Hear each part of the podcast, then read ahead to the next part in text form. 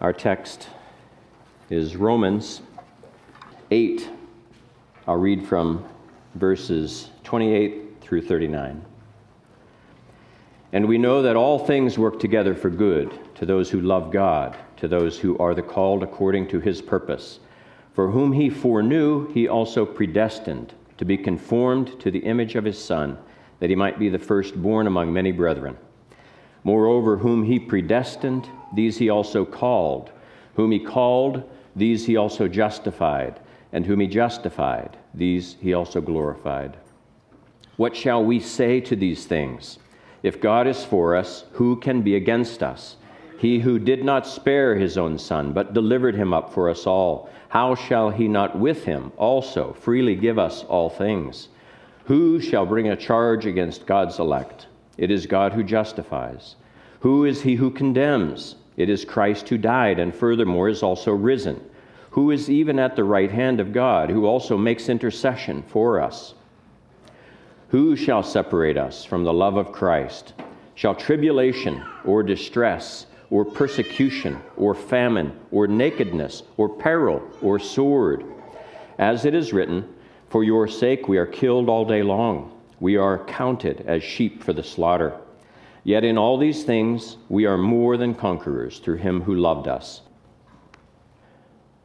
For I am persuaded that neither death, nor life, nor angels, nor principalities, nor powers, nor things present, nor things to come, nor height, nor depth, nor any other created thing shall be able to separate us from the love of God which is in Christ Jesus our Lord. Let's pray. Father God, if the words if the words can be so majestic, so awesome, how much greater is the reality? Yesterday, Pastor Kaiser cited the verse where we cannot imagine what heaven will be like. And Lord, we thank you that this awaits us, that we have you waiting for us to welcome us into this glory. We pray, Father, please prepare us for this, prepare our hearts for this, and yet we don't want to uh, live our lives uh, uselessly on earth, just waiting for this day when we arrive in heaven but Lord, we want to be of use in your kingdom uh, for your purpose. You have created us to work, we have create, you have created us to serve you. And so we pray, Father, please um, make us fruitful, make us useful to you in your kingdom. We give you thanks for all of your many blessings and the expectations that we wait for uh, expectantly. In Christ's name, amen. This is the last, it's the fifth of the series of five in the five points of Calvinism. And so I'll recap quickly. The first message was enslaved by Satan. Fallen man from conception is by nature enslaved to do Satan's will. Man does this willingly, unwittingly, but he's apathetic towards God. He has no idea the great gulf that exists between him and God. The second message was chosen by Father. Father God, before the foundation of the world, elected some to be rescued from Satan's power, to be in Christ. God's choice was not dependent on our fickle wills or our mercurial works, it was predicated on His sovereign will. The third message was saved by Son. Jesus came to be the propitiation for the sins of the elect. Jesus gave his life as a ransom for many, not all, for his sheep, not the wolves, for his friends, not his enemies, specifically for all those that the Father had given to him. Jesus did not die for those for whom he refused to pray in the high priestly prayer. The fourth message last week was regenerated by Spirit. One must be reborn to see the depths of their sin and the glory of God. Conformity to outward ceremony uh, in many forms, works, church attendance, circumcision, baptism, these avail nothing. in the spiritual realm. Peter stated that the Spirit falls upon as many as the Lord our God will call. And that rebirth falls upon those whom the Lord calls. Today's message is preserved by God. Last week, we used one verse, Philippians 1 6, and it really does cover our whole sermon today. He who has begun a good work in you, we covered that last week, will complete it. That's what we cover this week. Another title for this message, instead of preserved by God, could be Once Saved, Always Saved. There are three truths that I want to share from these last three messages where we saw God the Father in action. We saw God the Son in action. We see now the Holy Spirit in action and continuing through what's going on now. They are all employed in preserving us to see what it is that we just read about. Now, Arminians, some, rightfully fear loss of salvation because they feel they initiated their salvation. If it weren't for their will, their choice of God, they would be lost. So, can that choice be sustained their whole lives? This is what they fret over. And this is what they fear for concerning the future. Today, I'll share with you a lot of scripture that puts the lie to their fears.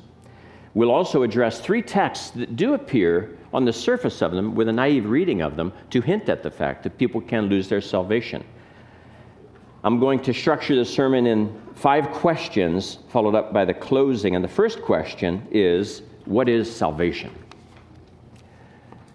What is salvation? There's an online site called dictionary.com, and they actually have a very, very good definition of salvation from our perspective, from the theological perspective. As a noun, salvation is a noun, deliverance from the power and penalty of sin. That's what salvation is. Very, very simple, and yet thorough. Deliverance from the power and penalty of sin. To be saved, this is the verb to be delivered from the power and consequences of sin. So it's deliverance versus delivered, the state that you're in once you have been saved, you're saved. Our third message in this series was titled Saved by Son, and I chose that very carefully, just as I chose last uh, time Regenerated. So you have the, the Son saving, you have the Spirit regenerating. I forgot to share something last week, and I want to share it now. I think it's appropriate. Uh, salvation is different from conviction. I remember long ago, I was uh, just arriving at a conference, and there were uh, seats up front. I walked up front and I saw William's father, Tom Collin. And I said, Tom, are these seats saved? And he said, No, but they're under strong conviction. and it took me a second to realize what he was telling me. And so he is, though, differentiating and helpful to us in differentiating between conviction and salvation. I shared with you when I was converted how I was under conviction of my sins and miserable in my sins for a few weeks until God gave me this assurance of salvation. And then the relief just flooded my soul. Last week, we also introduced this concept called the order of salvation or the plan of salvation. And I shared with you the Church of Christ, those eight steps in their plan the Reformed perspective, I gave you 11 steps, and they ranged from God in eternity past, ordaining some, to salvation, all the way to glorification. The plan of salvation. So you can see here, what I've introduced are several different definitions of salvation. I've given you the one, deliverance from the power and penalty of sin, but yet in the way we use the term, salvation or being saved, we differentiate between them. Yes, ultimately, Salvation will not be complete until we are glorified, until, as I said earlier, we stop sinning suddenly and God pulls us into his presence. Titles for this whole series, as opposed to what I chose, Enslaved by Satan on, could have been this Salvation needed. That's when we're enslaved to Satan. Salvation ordained.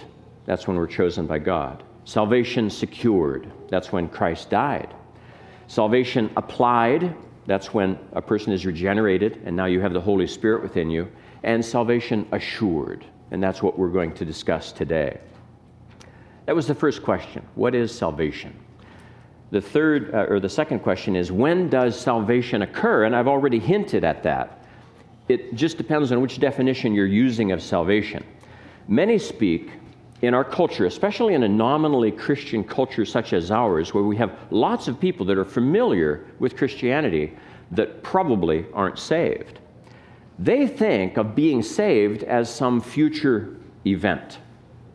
And this is reasonable. Like I said, there are 11 steps in this plan of salvation. Glorification, to stop sinning suddenly, is a necessary aspect to our ultimate completion of salvation.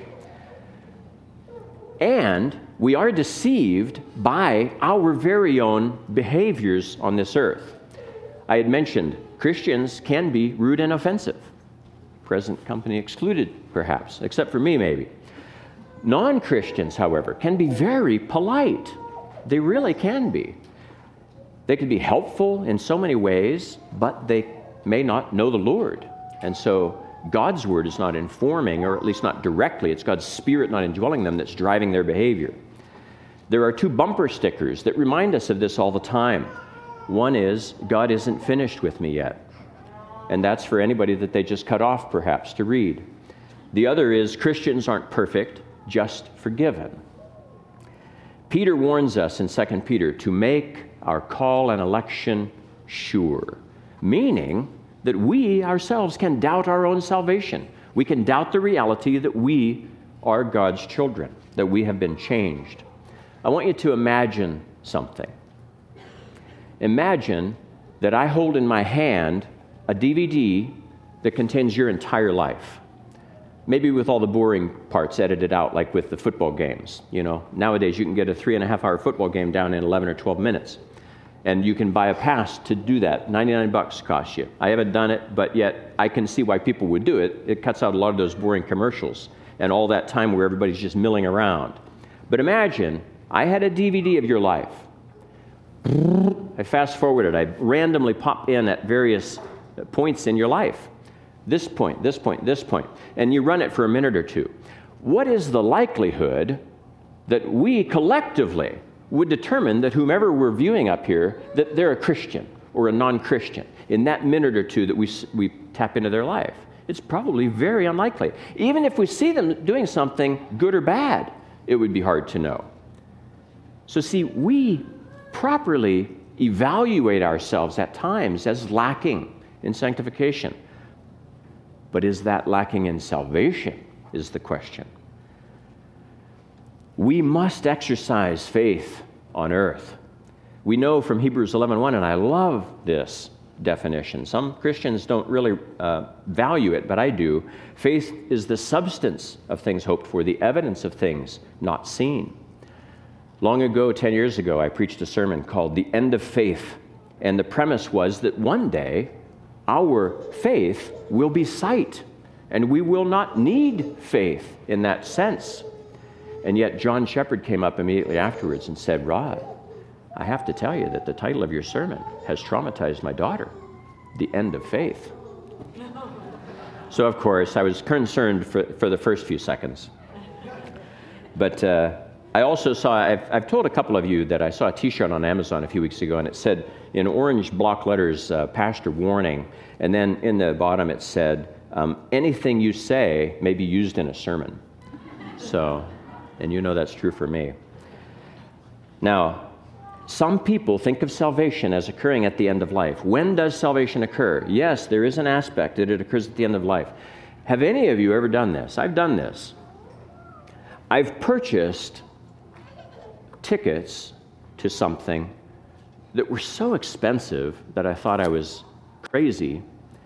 And the event wasn't for several months. What do you do with these incredibly expensive pieces of paper?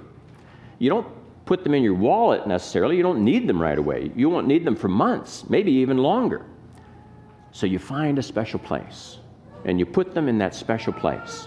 And then later you start looking for that special place and it wasn't the first special place you thought of, it wasn't the second special place you thought of, and now you're becoming frustrated. You can't find those special tickets. I think that's sometimes how people think of salvation. They're like these incredibly valuable tickets that you have to enter heaven one day that you ought not misplace, but they really have no present value. They don't make a difference in your life. This isn't salvation. Those people that think they have those tickets don't have what they think they have. The clearest evidence of being saved is not, like, for instance, I shared with some people in the past my testimony. That's not the clearest evidence that I'm saved.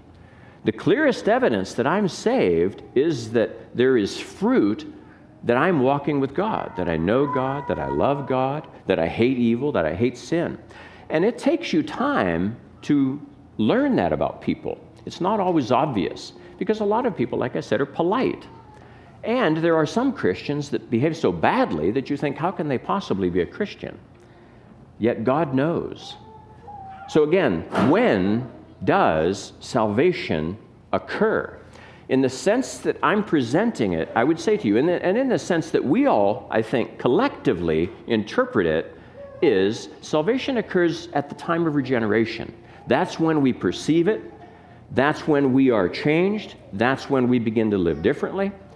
And that's when we begin to assess ourselves, compare ourselves to our behavior and our conduct, who we were versus who we are. And Paul cites this in several places in his letters. The Father and the Son's work, both for us, occurred long in the past. The choosing was in eternity past, and Christ's sacrifice, where he saved us, was 2,000 years ago. So we perceive salvation as the moment when we are changed. For many of us, we don't know. We ask people, when did you become a Christian? And many people will say, at 22, at 28. Others will say, I've been a Christian all my life. And so we accept that. Sometimes we doubt them because we don't see fruit in their life, and here they are, an adult, but we do tend to speak that way. So even though we were saved by the Son at the cross, we were also saved by the Holy Spirit at the time of regeneration. So now we come to the third question, and this one actually is going to be quite involved. What changes result from regeneration or salvation, as I'm terming it? The Spirit's work occurs during our lives, and this regeneration occurs within us. If salvation could be lost, as the Arminians posed in the Remonstrance back in 1610, then that would have to be undone. What was partially done to initiate salvation would have to be undone. There are five changes that I want to walk through Scripture talking about. First, at the time of regeneration, salvation, believers are reborn. They are regenerated by the Holy Spirit, they become new creatures. Two, believers die to sin and become alive to God. So there is a death and a rebirth. Three, the Holy Spirit takes up residence in believers. Believers become temples of the Holy Spirit of God. And fourth, the Holy Spirit's presence in us is referred to repeatedly in Scripture as a seal, as a guarantee of God's love of us. Five, believers reside spiritually with Christ in heaven. I can't believe how many of these concepts have been already shared in this worship service, just through our singing, through the prayers, through the readings. It's just a beautiful thing. So, believers reside spiritually with Christ in heaven, and we are called citizens of heaven even now. At the moment of regeneration, we are made citizens of heaven. I want, I'm going to read a lot of scripture right now, and I want you to pay attention to the tense of the verbs. Am I speaking with each of these of something that occurred in the past, that has uh, just occurred in the present, or is occurring in the present, or is to occur in the future? So, first, concerning the first change, believers have been born again, born of God, made new creatures. Colossians 2:13. And you, being dead in your trespasses and uncircumcision of your flesh, he has made alive together with him, having forgiven all your trespasses. Titus 3, verse 5. Not by works of righteousness which we have done, but according to his mercy, he saved us through the washing of regeneration and renewing of the Holy Spirit. 1 Peter chapter 1 verse 23. Having been born again, not of corruptible seed, but incorruptible through the word of God which lives and abides forever. 1 John 3 9. Whoever has been born of God does not sin, for his seed remains in him. God's seed remains in him, and he cannot sin because he has been born of God. 2 Corinthians 5:17. Therefore if anyone is in Christ, he is a new creation. Old things have passed away. Behold, all things have become new. Galatians 6:5. For in Christ Jesus neither circumcision nor uncircumcision avails anything, but a new creation. So, those are six verses that speak of the fact that believers at the moment of regeneration have been made new, born again, new creatures. The second change is that believers have died to sin. Romans 6, verses 2 and 3. How shall we who died to sin live any longer in it? Or do you not know that as many as were baptized into Christ Jesus were baptized into his death? Romans 7, verses 5 and 6. For when we were in the flesh, the sinful passions which were aroused by the law were at work in our members to bear fruit to death. But now we have been delivered from the law, having died to what we were held by, so that we should serve in the newness of the Spirit and not in the oldness of the letter probably one of my favorite verses in the Bible, Galatians 2:20. I have been crucified with Christ. It is no longer I who live, but Christ lives in me. And the life which I now live in the flesh, I live by faith in the Son of God who loved me and gave himself for me. Colossians 3, verses 1 through 3. If then you were raised with Christ, Seek those things which are above, where Christ is, seated at the right hand of God. Set your mind on things above, not on things on the earth, for you died, and your life is hidden with Christ in God. 1 Peter 2:24 Who himself bore our sins in his body on the tree that we having died to sins might live for righteousness by whose stripes you were healed. Romans 6 verse 10 and 11 For the death that he died he died to sin once for all but the life that he lives, he lives to God. Likewise, you also reckon yourselves to be dead indeed to sin, but alive to God in Christ Jesus our Lord. Almost got that fly. That ended question, the second change. The third change is Holy Spirit dwells in believers. The first, 1 Corinthians 3:16. Do you not know that you are the temple of God and that the Spirit of God dwells in you. 1 Corinthians 6:19 Or do you not know that your body is the temple of the Holy Spirit who is in you whom you have from God and you are not your own 2 Timothy 1:14 That good thing which was committed to you keep by the Holy Spirit who dwells in us 1 John 3:24 Now he who keeps his commandments abides in him and he in him. And by this we know that he abides in us by the spirit whom he has given us. And Jude 19 This is a negative correlation. Listen to this one. Jude 19 These are sensual persons who cause divisions not having the spirit. Jude is referring to people in the church who are not regenerate who are sowing dissension the fourth change is also about the Holy Spirit dwelling in us, but being a guarantee, a down payment, a seal, first fruits, all of these things. Romans 8:23. Not only that, but we also who have the first fruits of the spirit, even we ourselves groan within ourselves, eagerly waiting for the adoption, the redemption of our body. 2 Corinthians 1:22, who also has sealed us and given us the spirit in our hearts as a guarantee. 2 Corinthians 5 5. Now, he who has prepared us for this very thing is God, who also has given us the Spirit as a guarantee. Ephesians 1 13 and 14. You were sealed with the Holy Spirit of promise, who is the guarantee of our inheritance until the redemption of the purchased possession. Ephesians 4, verse 30. And do not grieve the Holy Spirit of God, by whom you were sealed for the day of redemption. That takes us through four of the changes, and this is the fifth. Believers were made citizens of heaven at the moment of their regeneration. Ephesians 2 6. And raised us up together and made us sit together in the heavenly places in Christ Jesus. Paul is speaking to people, and yet they are living in heaven. Ephesians 2:19 Now therefore you are no longer strangers and foreigners but fellow citizens with the saints and members of the household of God. Philippians 3:20 This was read earlier. For our citizenship is in heaven, from which we also eagerly wait for the Savior, the Lord Jesus Christ. Colossians 2:12 You also were raised with him through faith in the working of God who raised him from the dead. I've buried you buried you in scriptures that proclaim regeneration is something that fundamentally changed you. And it ought to be the assurance that you have that you are God's. It ought to be. If it's not, then perhaps you do have a valid concern. Always saved, once saved, always saved, once saved, always saved, once saved. That's the key to understanding the doubts that people face. They must be assured of their salvation, and yet they're looking in the wrong place for that assurance typically.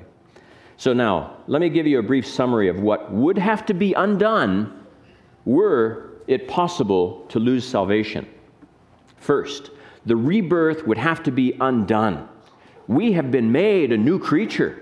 We have had our hearts of stone ripped out of us and hearts of flesh put in. All of that would have to be undone. The old creature would have to be restored, the new creature put to death. The second change application of Christ's penal, substitutionary, atoning death on behalf of us at the cross would have to be undone. And this is what some people think is possible.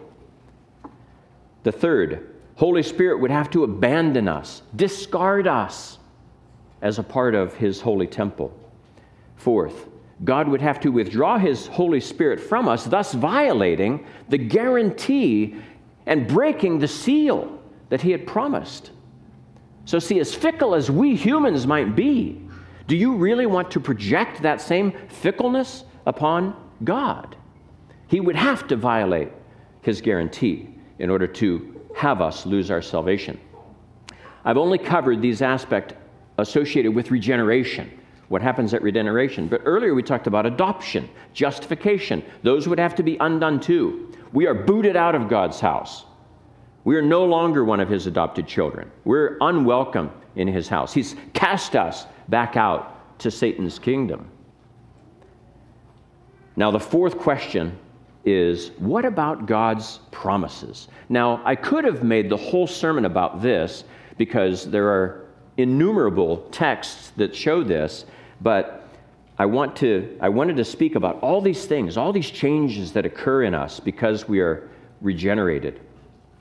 To believe in loss of salvation, we would have to call God a liar concerning these texts and all like it. John 5:24. Most assuredly I say to you, he who hears my word and believes in him who sent me has everlasting life and shall not come into judgment, but has passed from death to life. John 10, verses 27 and 28 My sheep hear my voice, and I know them, and they follow me, and I give them eternal life, and they shall never perish, neither shall anyone snatch them out of my hand. He goes on to say, Nor will they snatch them out of my Father's hand.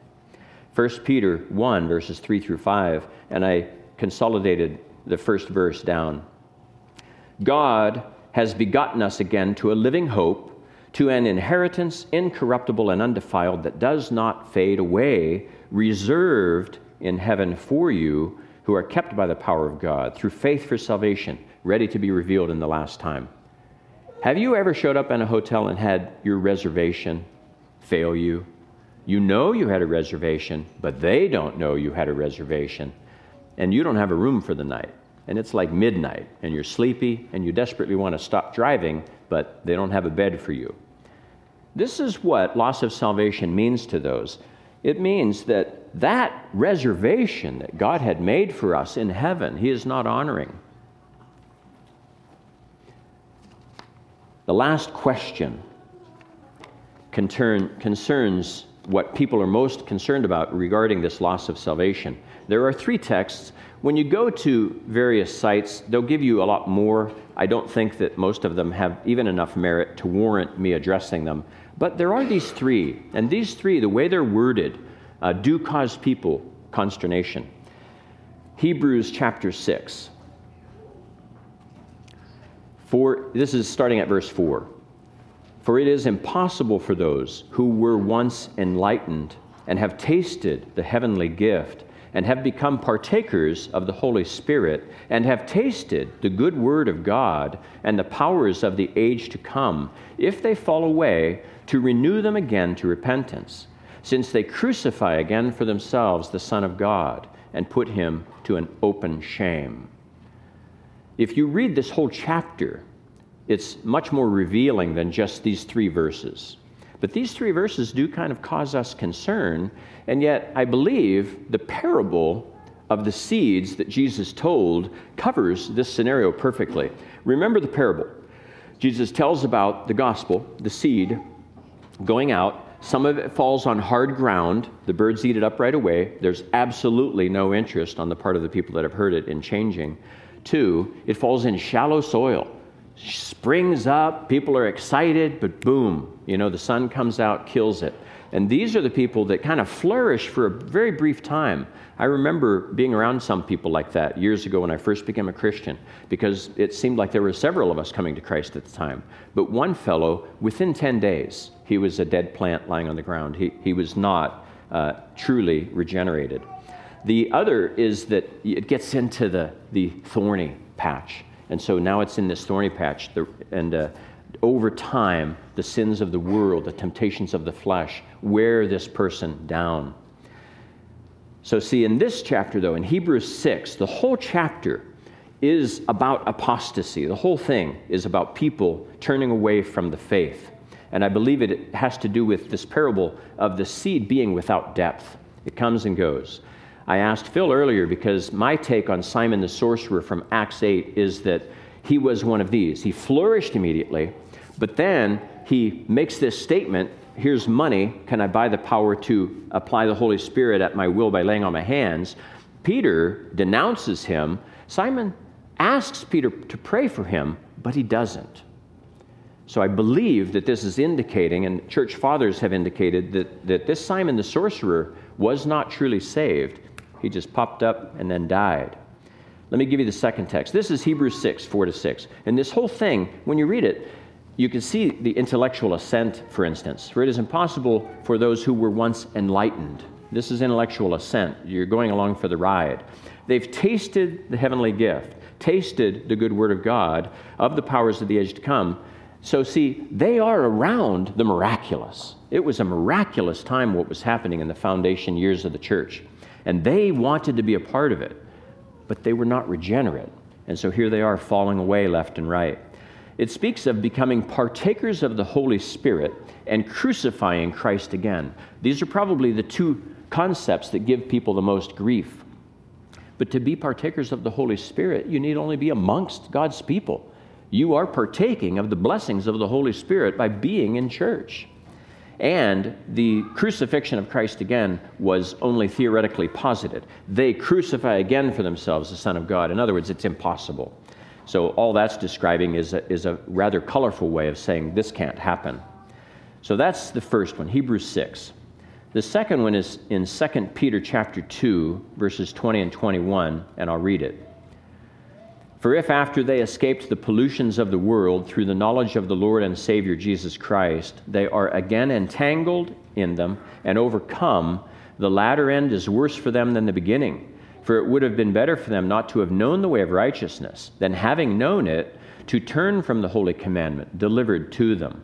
This is where the uh, thorns and, and things are choking out the good seed we have, I believe, two clear examples in Scripture of this happening. Demas, he was a helper of, of uh, Paul's.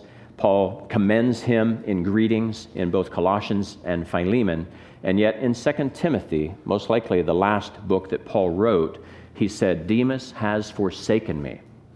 He loved this world and he has gone to Thessalonica. So he was basically returning to a life of sin. He was abandoning the church. This also, if you read the entire uh, 2 Peter chapter 2, you see that the entire chapter is a warning about false teachers in the church and to avoid them, to basically take heed. You have to, you have to be careful of who you're listening to, who you're heeding. The third one is Hebrews 10. Oh, and let me run through the text again, too, here. For if after they have escaped, so they've escaped the pollutions of the world, which meaning they're, they're, they've abandoned their former lifestyle. They're not living like they used to live. They're in the church. They're living, they're living morally upright lives. They escaped through the knowledge of the Lord and Savior Jesus Christ, but they are again entangled and overcome by them. They have known the way of righteousness, they have just abandoned and returned. The other example, obviously, is Judas. Almost these same words are used by Jesus in describing Judas. Woe to you, you know, it would be good for you to have never been born than to betray me as you're about to do. That's what he told him. The last one is Hebrews 10. Hebrews 10, verses 26 and 27.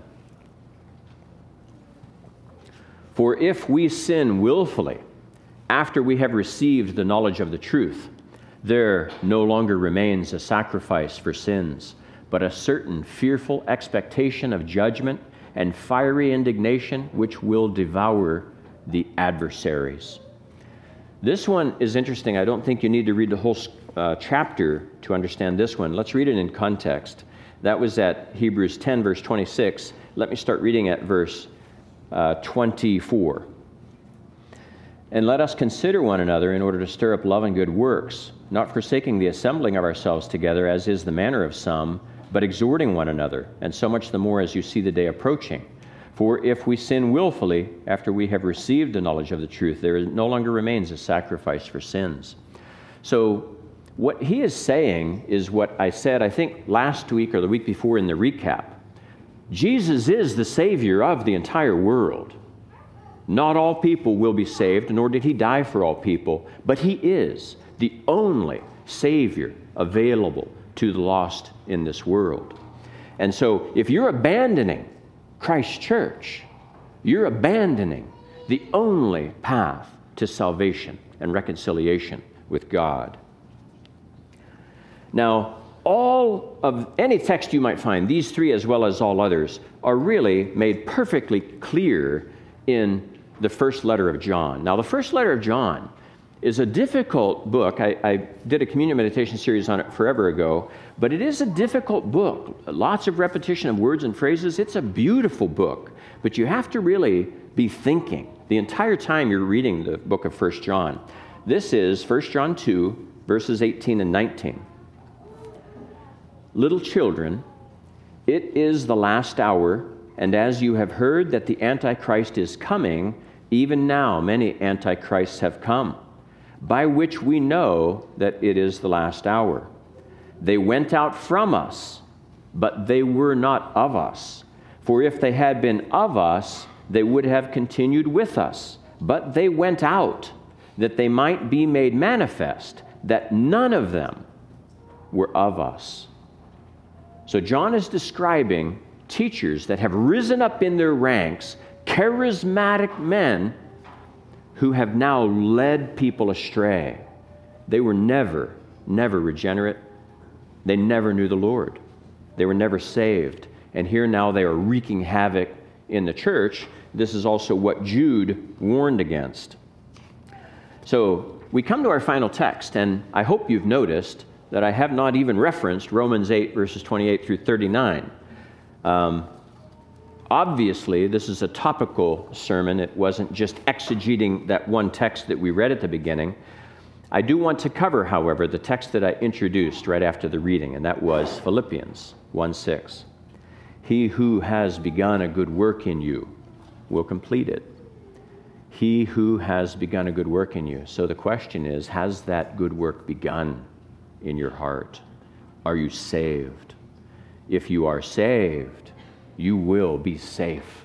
You will be brought to glory with God. You are now in Christ. Your citizenship is in heaven. But that's the question Are you? God does not adjust his sovereign choice of who will enter his heaven based on man's fickle wills or faithless actions. The Son will not alter for whom he died based on those same things. The Holy Spirit will not alter whom he regenerates based on those same things. Unlike we men and women of earth, God finishes everything he starts. And he doesn't start anything unless he's going to finish it. I want you to look now at your handout, if you can, that Romans text. This could have been the text for all five messages, perhaps, except the enslaved. I have gray text here highlighted called Enslaved by Satan, but it's not the person that is in mind, it's this old world that's trying to affect us we that have been chosen, saved, regenerated, and preserved. So the gray isn't exactly us in a pre saved state, pre regenerate state. It's the world trying to drag us back into that morass. But let's highlight a few of what uh, things we see here. First, of course, Romans 8:28, one of the most beautiful of all scriptures and perhaps the most abused and misused. We know that all things work together for good to those who love God, to those who are the called according to his purpose. The elect will be conformed to the image of his Son. God freely gives us all things essential for our salvation. Jesus makes intercession for us at the right hand of God before Satan's accusations, and nothing shall be able to separate us from the love of God. And let's read that last paragraph. In all these things we are more than conquerors through him who loved us. For I am persuaded that neither death, nor life, nor angels, nor principalities, nor powers, nor things present, nor things to come, nor height, nor depth, nor any other created thing shall be able to separate us from the love of God which is in Christ Jesus our Lord. Once saved, always saved. Let's pray. Father God, we thank you.